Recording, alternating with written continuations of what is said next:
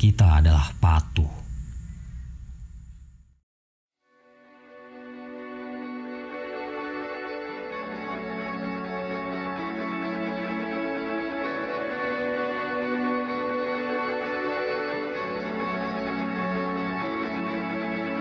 Kau rasa pengap dan sesak.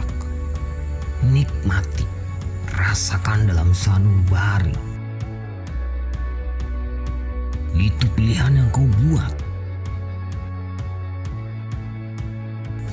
Mencari harap dalam kepulan asap meninggikan suara saat semua berteriak.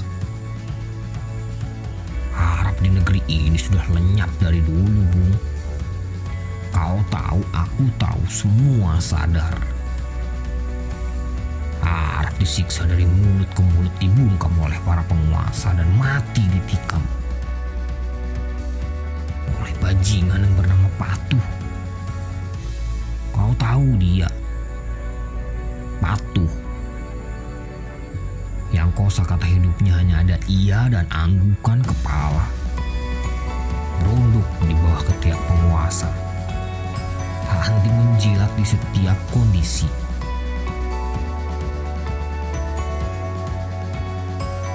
Suatu waktu si patu ini disuruhnya pergi untuk mencari kabar dan situasi. Ia mengangguk pergi, tapi sayang tak pernah kembali. Lalu apakah dia dicari? Apakah sepatu ini dicari? Tidak, tentu tidak. Ia dibiarkan mati tanpa ada yang menghargai. Kau tahu, aku tahu, mereka tahu. Kita semua sadar. Yang di rumah atau di jalan, di gedung atau perkantoran, di sekolah atau ruang remang-remang. Kita semua adalah bajingan. Bajingan yang bernama Patuh. Bagaimana nasib negeri ini, Bung? Apakah akan tenggelam oleh ego? Atau hangus terbakar oleh amarah? Santai kau jawab. Pikirkan saja dulu nasibmu.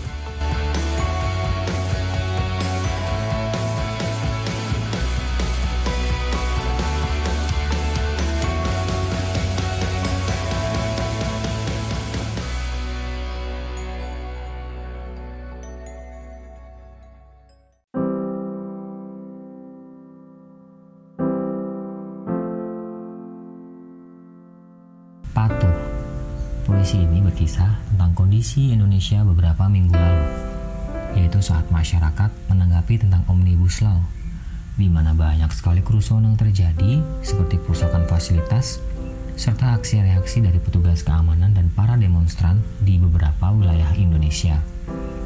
Saat itu gue berpikir bahwa ada beberapa lakon nih yang berperan saat terjadi kerusuhan tersebut.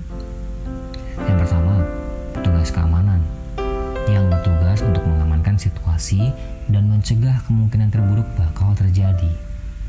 Yang kedua, para demonstran atau orang-orang yang benar-benar merasa resah dengan keputusan pemerintah sekaligus merasa dirugikan nih sehingga mereka harus benar-benar bersuara agar pendapat mereka, agar keinginan mereka didengar oleh pemerintah. Lalu yang ketiga adalah oknum-oknum yang cuma ikut-ikutan aja suasana semakin keruh. Mungkin karena mereka terlalu banyak waktu luang kali ya. Nah, yang terakhir itu adalah para komentator. Maksudnya komentator adalah orang-orang yang cuma bisa komentar aja nih di balik kaca, di balik layar media, sosial media, TV segala macem. Dan mereka cuma bisa komentar aja nih, ada yang komentar negatif, ada juga yang komentarnya positif. Nah, para lakon-lakon ini adalah simbol dari kepatuhan atau patuh itu sendiri. Karena setiap lakon punya pemimpinnya sendiri dan pemimpin-pemimpin ini adalah uh, mereka yang memberikan perintah untuk melakukan tugas masing-masing. Orang yang patuh adalah orang yang egonya dipenjara untuk sementara.